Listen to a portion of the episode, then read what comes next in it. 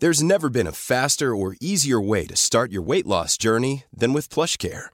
PlushCare accepts most insurance plans and gives you online access to board-certified physicians who can prescribe FDA-approved weight loss medications like Wegovy and Zepbound for those who qualify. Take charge of your health and speak with a board-certified physician about a weight loss plan that's right for you. Get started today at plushcare.com slash weight loss. That's plushcare.com slash weight loss. plushcare.com slash weight loss. Stocks for beginners. Phil Muscatello and FinPods are authorized reps of Money Sherpa. The information in this podcast is general in nature and doesn't take into account your personal situation. Well, I think if you're interested, if you're passionate, I think you will want to spend more time. You'll be willing to invest more. I think that, to me, is the most significant challenge in the broad populace is getting folks to invest enough, enough and save enough and benefit from compounding that investments bring over time to create a pool for retirement or other huge life events. And so if we can inspire folks to want to invest to say, well, that's really interesting. I'd like to I'd like to get that exposure. I think that would be a positive. Hi, and welcome back to Stocks for Beginners. I'm Phil Muscatello. What is psychological safety, and how is that achieved? And how do professional investment managers separate the signal from the noise? It's something that's uh, very apposite at the moment, in my view. Joining me today is Charlie McCain, Chairman of the Board and CEO of Harbor Capital Advisors. Hello, Charlie. Hello, Phil. Nice to be with you. Thank you for allowing me to share some thoughts with your audience. Thank you for coming on. Harbor is a premier multi manager investment firm offering access to specialised expertise across a range of investment strategies and vehicles, dedicated to helping clients achieve investment objectives with an active, cost aware investing approach. So, Charlie, tell us a bit about your background. How did you get into this game? I'm amazed when I say that I've now been associated with Harbor Capital Advisors for a little over a quarter century. And I had my start as on the legal side. I was a first year associate at a law firm, and I had the good fortune of being assigned to Harbor Funds as one of my earliest client relationships. And Harbor Funds back then was a small Toledo, Ohio based firm. Uh, and if many of your listeners haven't been through or to Toledo, it's in the industrial heartland of the Midwest. They make uh, cars and powertrain parts in glass bottles. And Harbor was the pension department of the world one of the world's largest glass bottle companies called Owens Illinois and it managed the pension assets for its employees. And because Harbor is in an industrial center not necessarily a financial center, they had always done that since the early 1970s by identifying talented investment managers from around the globe, asset class specialists, and bringing those together to manage the portfolio in a combined way. So when I was first exposed to Harbor, I thought, this is really interesting. This is a different way to go about creating compelling investment outcomes. And so over the years, I left the law firm, joined Harbor, and progressed. And over time, uh, had the privilege of taking on the lead role at Harbor that I hold now. But one of the things that hasn't changed over that quarter plus century is our core focus on identifying talent around the globe. So you started from a legal background. You didn't have training in finance or economics at all. I was an economics major in college, so good good question. Oh, okay. Uh, yep. Uh, so I always had a, a feeling that uh, investments, uh, securities was interesting, but but came at it from the legal corporate security side. I I could never be and was never a litigator where you argue in court. That that that would be a foreign practice for me, Phil. In practice, then, uh, pension funds, is that the way that they operate? That they have their pool of money which needs to be managed and they find external managers um, for that pool? Is that a common thing? Yes, Phil. I think it is generally a common practice because the companies are not experts in investment management. They're experts in glass bottle manufacturing or whatever else their business is. So they have a team that typically will identify those professionals and, and combine them. And that's, I think, what Harbor's done through for Owens, Illinois in the past, and, and it's very common. So, in your view, and obviously you've got a lot of people that you can share your thoughts with within the firm. Yes. What's your view of how 2023 is shaping up? 2023 is certainly starting better from a market's perspective than 2022. 2022 was a very challenging year for just about every asset class equities, fixed income. I think the sole bright spots were commodities, maybe currency, managed futures.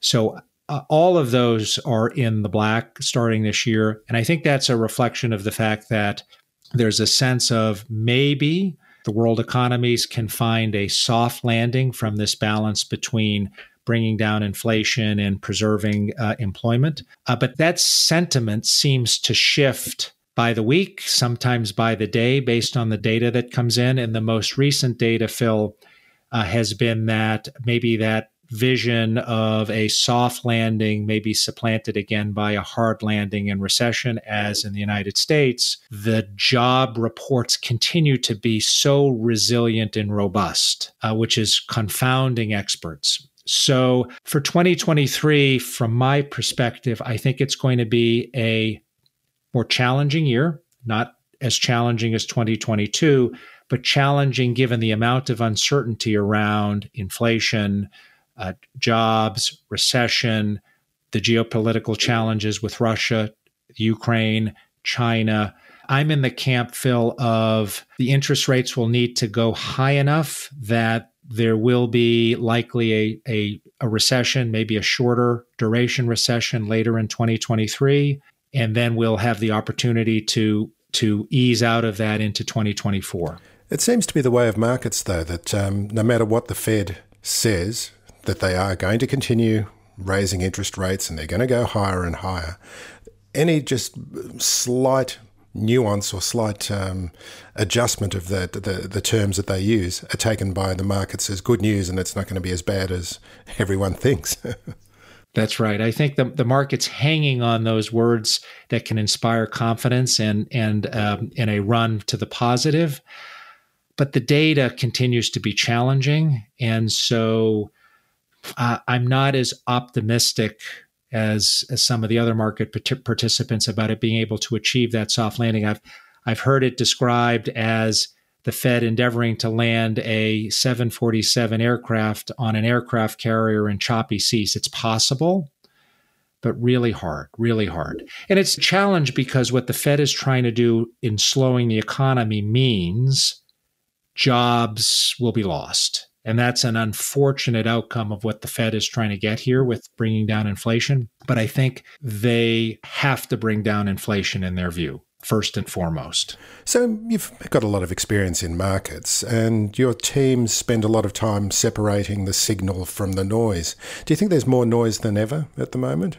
Or is it just situation normal? Boy, I, I would say yes, but I imagine if you asked that in many years, people would say there's more noise this year than there was ever. It's harder this year than it ever was. I do believe that there is more noise this year than in past because of the number of different inputs, both domestically and abroad, that are unpredictable in outcomes. The Russia Ukraine, that dynamic, and the unpredictability of how that will evolve. That's difficult to factor in the inflation challenges in the United States and, and, and how that will play through. That's difficult necessarily to predict. So, from separating the signal from the noise, it requires thoughtful patience. And by that, I mean to understand that in the shortest of terms, in the nearest of terms, it can be very difficult to appreciate the path forward. But as you have a longer horizon, a medium term horizon, and longer, you can identify the signals that will drive better long term outcomes. It's a little bit like when you think about a baseball game, they play nine innings, and you have the opportunity for one team that's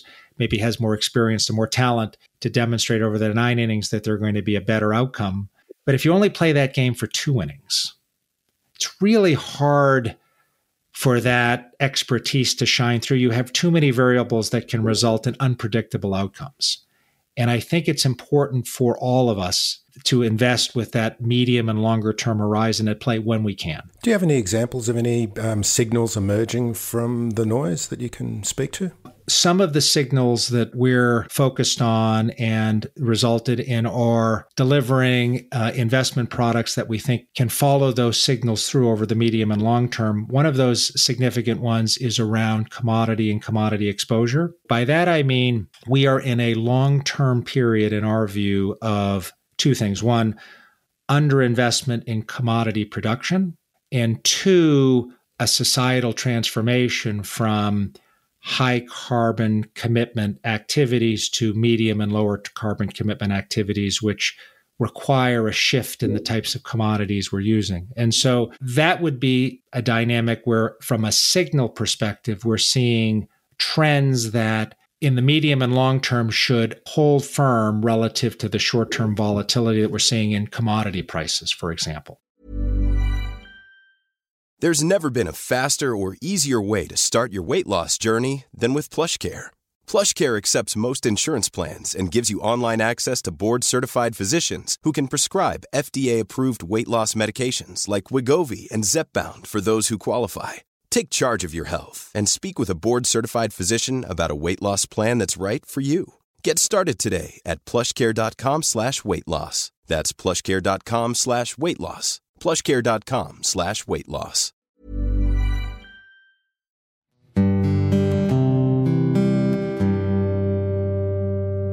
We began the podcast by talking about psychological safety.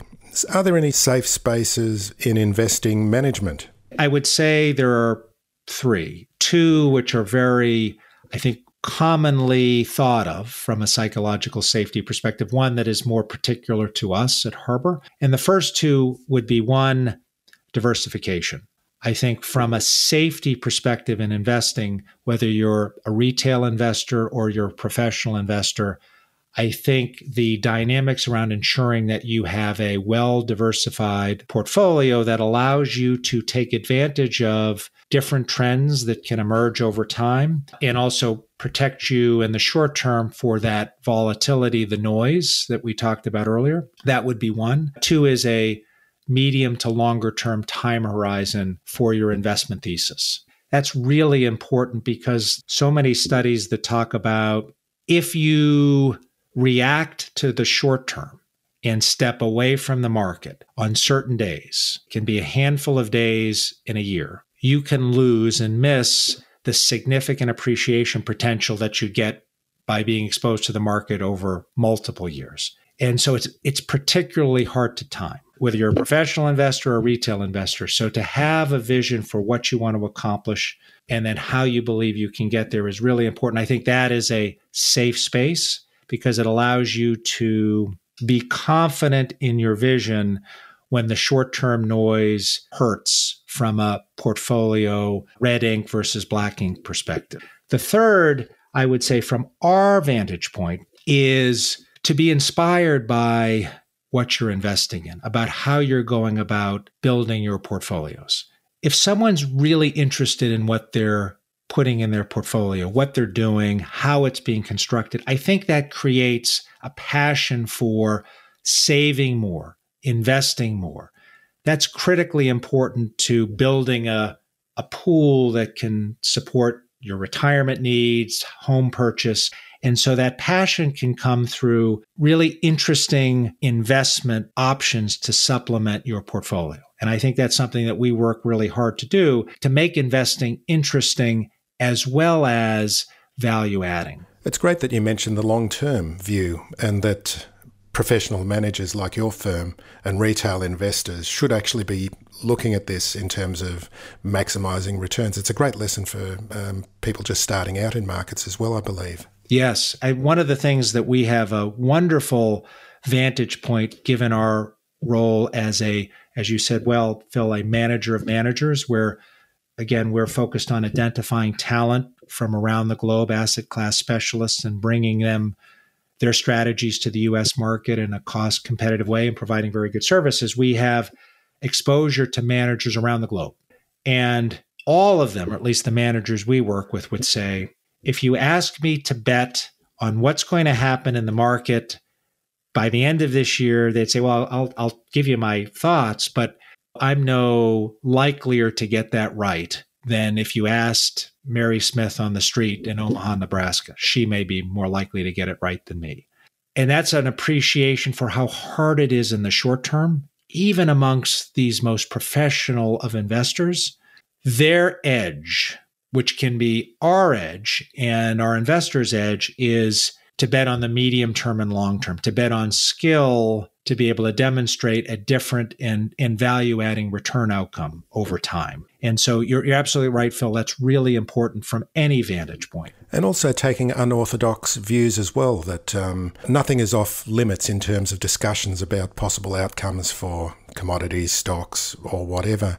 That um, there always has to be, I'm, I'm presuming it's a testing of theses. That's a very helpful perspective to have. For example, over the past decade, if you had commodity exposure in your portfolio, you might have said, I've missed out on that portion of my portfolio that otherwise could have been invested in Tesla, Facebook, Amazon, Google, and I lost. But what's hard to know is when the diversification ex- effects become very important in someone's portfolio. Mm. So, starting last year through the present, you would have benefited significantly from having a meaningful commodity exposure to balance out your portfolio results.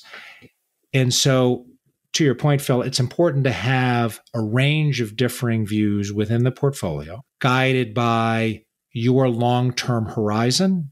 So that can allow you to skew more towards equities and risk assets and maybe less towards fixed income and other income generating dynamics. Or if you're in retirement needing income more today, you'd shift your portfolio. But even there, broadly, for example, in 2022, if you had 100% of your portfolio in safe, and I, and I say that in quotes, fixed income securities, unfortunately, you would have had a significant loss in your portfolios. A better balance would have given you a better outcome. Yeah, that's where um, there was traditionally the idea that um, fixed income, uh, or bo- as expressed through bonds, is always a safe ballast to have in your portfolio. But of course, with rising interest rates, that uh, didn't play out last year.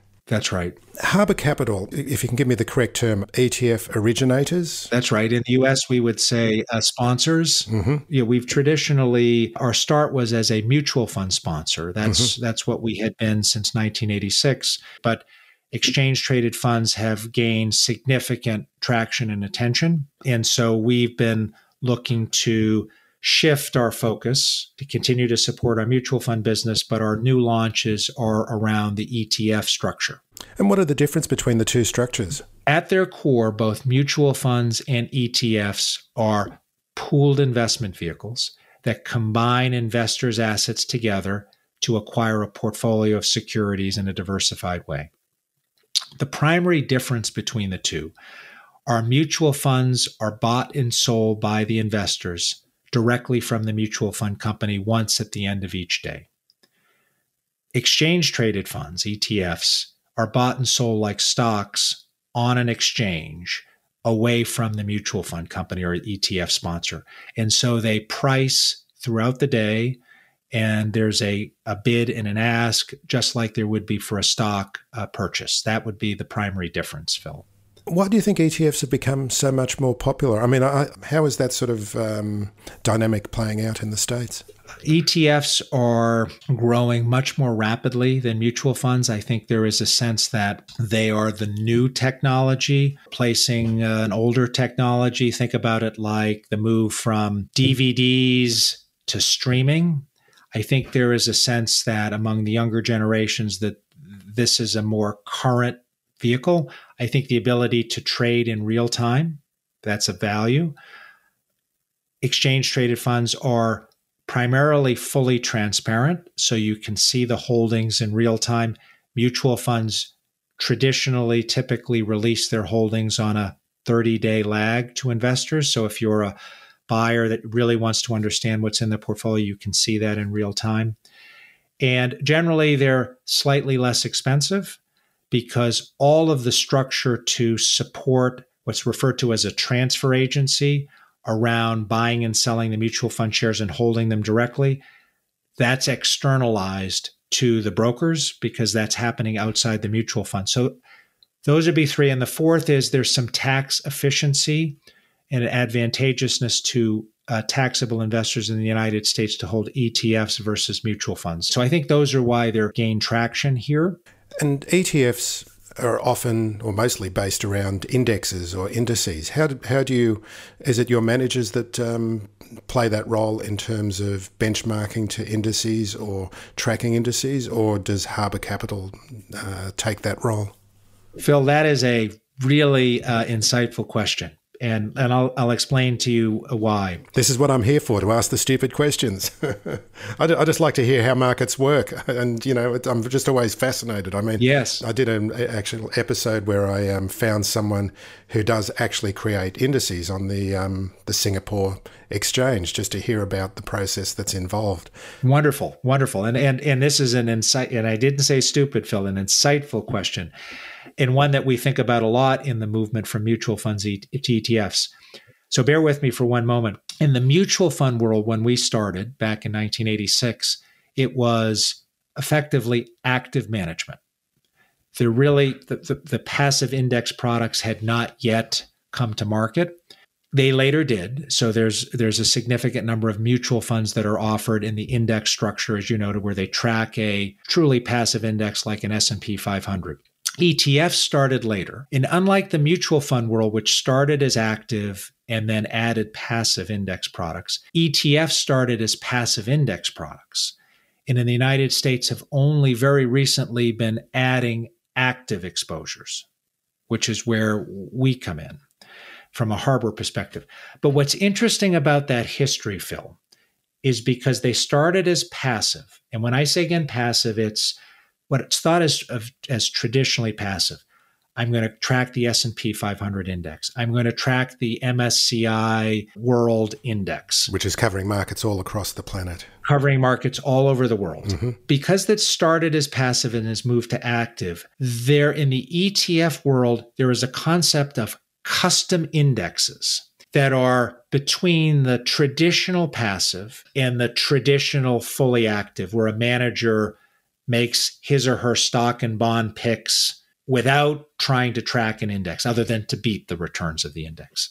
So when I say custom index, by that I mean an asset manager has a vision of what they want to accomplish, and it's generally rules based. And then they use those rules to create an index that follows those rules, a custom index and then we launch an ETF that tracks that custom index. And so it's a blended description, Phil. That's why I thought your question was very, very good. So we offer in our ETFs, we offer traditionally active ETFs. So it is a think of a stock picker who's making a 30 stock portfolio selection from all the stocks around the world. That's one. And we also offer ETFs that track a custom index that I would argue is actively managed because the index is actively constructed and we track that. So those are the a bit of the nuances in the index ETF world. So I think maybe the dynamic you referenced in a guest from from Singapore they may be in that custom index space so it's an active construction. So your commodities ETF is based on futures, which is adding another level of complexity. Can you just run us through the process there of how that is constructed? Sure. We offer two commodity products, and, and both of them are custom index products, but actively managed custom index products. So, why both of them rely on futures rather than the acquisition of the physical commodity is simply that managers don't want to hold and take delivery of gold, copper, aluminum, and the like. And futures gives the investment manager the right to acquire that in physical delivery at a certain point in the future. So we can get substantially similar economic exposure without the challenges of actually taking possession. So, what technically happens, Phil, in a manager that gains exposures through futures is they acquire exposure to a particular commodity through a futures contract and they do what's called a roll. So, as that futures contract gets close to maturity, which is you have to either take delivery or if you're the opposite side of the futures contract, make delivery, you roll it. So you effectively cancel the prior one and you get a new futures contract that will take you through another three or six month period. And they continue to roll forward the futures, giving you economic exposure without the need to have a, a, a storage shed in the backyard filled with, you know, a supply of nickel or palladium or something like that. I always find with futures, it's worthwhile thinking about the, the history of commodities and um, like uh, soft commodities, like a- agricultural commodities, in that a farmer might be producing a crop of barley and a speculator will come in and say, Well, look, um, let me give you some money based on what I expect the, this commodity to be worth in the future. Is that um, a fair enough observation? I think that's certainly one part of the market for futures. Mm. I think the the other part is that farmer that you're referencing getting surety of the price that they'd be able to deliver their pork bellies to the market at a month, 2 months, 3 months in the future is very helpful for them to plan because we talked earlier about the short-term noise there has been significant volatility in commodity prices, particularly the agricultural based commodity prices in the United States. We're having a challenge with bird flu. And so you're seeing lots of things and, and the effect of that from uh, agricultural prices in the short term dramatically spike up or down. And so I think futures helps provide stability. So, what is unique about the management style of the, the people looking after the commodities ETFs? So, what's we think distinctive and why bring a new commodity product to market, we think that there can be a unique return stream and value add as a result of the active exposure that, in this case, Quantix Commodities, the, the sub advisor, the manager that we identified, uh, brings to the table. And what's unique here is that Quantix will adjust the portfolio based on its views on what's driving inflation in the United States. And they have a view around inflation can be driven broadly by supply and demand imbalances around particular commodities, driving prices of those commodities up. Also, they can be driven by what they refer to as debasement of the US dollar or depreciation of the dollar because commodities are generally quoted in US dollars. So if our dollar depreciates, it will require more dollars to buy the same units of a commodity. And so, depending on the environment we're in, our product will shift. So, for example, at the end of 2022, there was a vision that we were entering into a debasement or depreciation of a dollar after a significant run in, in our value. So the the portfolio shifted significantly to a higher gold allocation, really doubled our gold allocation to address that exposure. And that is a different approach than the primary index based commodity products that are available tracking, say, the Goldman Sachs Commodity Index or the Bloomberg Commodity Index, which have a fixed way in which they allocate to commodities, no matter what the environment is. Okay, well, let's have a look at some of the other ETFs in the portfolio. There's um, the scientific exposure ones and the, the growers and fixed income. Just give us a brief overview of uh, some of the sectors that are covered. Sure. We have tried to develop a diversified suite of offering, and they do range from income, equity exposure, commodity, and even distinctive social exposures. And so maybe I'll, I'll start there, Phil. One of the things that for example, we talked about earlier, inspiring investors to have greater interest in what their portfolio does and looks like. Uh, we offer a suite of corporate culture products. What do I mean by that? So, the thesis behind these ETFs is that the employee satisfaction, goodwill, employee engagement at companies is a key factor that will differentiate strong companies from weaker companies. And ultimately, will result in companies that will outperform their peers in the marketplace, no matter what the industry is tech, financial services, healthcare. And so, this is a suite of companies that uh, relies on a sub advisor that we identified, Irrational Capital, that has a proprietary method for identifying which companies in a quantitative way have stronger human capital engagement, what they refer to as the human capital factor. And so, for example, our HAPS, HAPS, corporate culture ETF, it tracks the S&P 500 index, that is the starting pool of companies, and then applies the human capital factor to those 500 and identifies 125 or 150 of those that exhibit the greatest human capital factor scores. And those are the companies that then comprise the portfolio in our ETF. So it's a broad exposure, but but focused on the S, the social component in an ESG framework. And, and we think that's interesting and can inspire folks to want to invest, want to invest indirectly in those companies that are treating their employees better, is what is what the thesis is. So it's interesting that you say that, that um, part of the factor is, well, apart from the, the companies that are treating their employees well enough to inspire them, that people need a reason to invest more than just wanting to make money. I think so, Phil. I think if you're interested, if you're passionate, I think you will want to spend more time. You'll be willing to invest more. I think that to me is the most significant challenge in the broad populace is getting folks to invest enough, enough and save enough and benefit from compounding that investments bring over time to create a pool for retirement or other huge life events.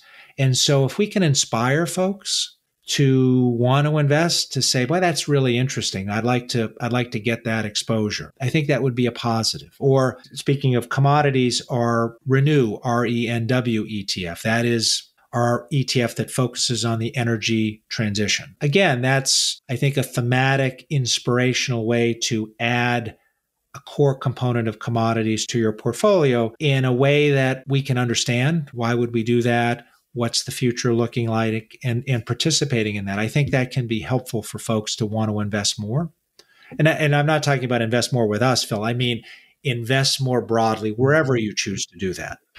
So, why is it important for investors to think outside of their own local stock markets. I mean, everyone sort of thinks about the US market and um, looks at wanting to own Apple and Google and Amazon and all of those major firms. Why should investors also look at the rest of the world? I'll answer that in a couple of ways. First, I think from a broad world market cap exposure, the United States is roughly 60% of that overall pool, and the rest of the world is 40%. And I think many studies have shown that in the United States, investors are 80 or 90% exposed to the United States and 20 or 10% to non US um, uh, investments. So, why is that important to balance that we think better? Is because you're missing the diversification benefits that come from the unique return streams of companies that are situated around the world, where you have different geographies, different political environment dynamics, you have different economies at different points of their cycle relative to the United States. And when you think about things over the medium and long term, those provide diversifying outcomes that are hard to achieve just in the United States. Yes, the United States is large enough that it can have an impact broadly on what happens across the world, but not uniquely, as well as the fact that there are so many interesting people doing interesting things around the world that to not have direct exposure to those, I think you miss out. And if you can have a talented investment manager help you select over time those great companies, not all of them will be successful, but enough of them will be to create a nice additional value add to your portfolio. I think that's why it's important, Phil. And to inspire people again, like you're saying, that you need to be inspired by your investments. And something that I find some people that do get inspired by internationally are luxury brands, which are often represented much more in Europe than the United States. That's right. There are some dominant brands that are durable, like in the United States, the Apples or the Amazons that are strong long-term compounders. Actually, we we have a an ETF that we've launched, which is called International Compounders, ticker OSEA, and its focus is on owning 30 stocks, just 30, never more, never less, from every market around the world except the United States. And the luxury brands are a component of that 30 because they're so powerful around the world. Um, and so you're absolutely right about that, Phil. There's there's different exposures based on those different histories that can lead to very good differentiated return streams. Okay, then, uh, Charlie, tell us how listeners can find out more about Harbor Capital and the products on offer. And as usual, I'll, I will put uh, links to your website and, and the funds as well in the blog post and the episode notes. Oh, thank you, Phil. Uh, you can uh, visit us at harborcapital.com, which is our website. All of our products are offered there and certainly uh, appreciate the time and the opportunity to share some of our background with you. Charlie, thank you very much for coming on. I've really enjoyed this conversation. Thank you, Phil. Thanks for listening to Stocks for Beginners. If you enjoy listening, please take a moment to rate or review in your podcast player or tell a friend who might want to learn more about investing for their future.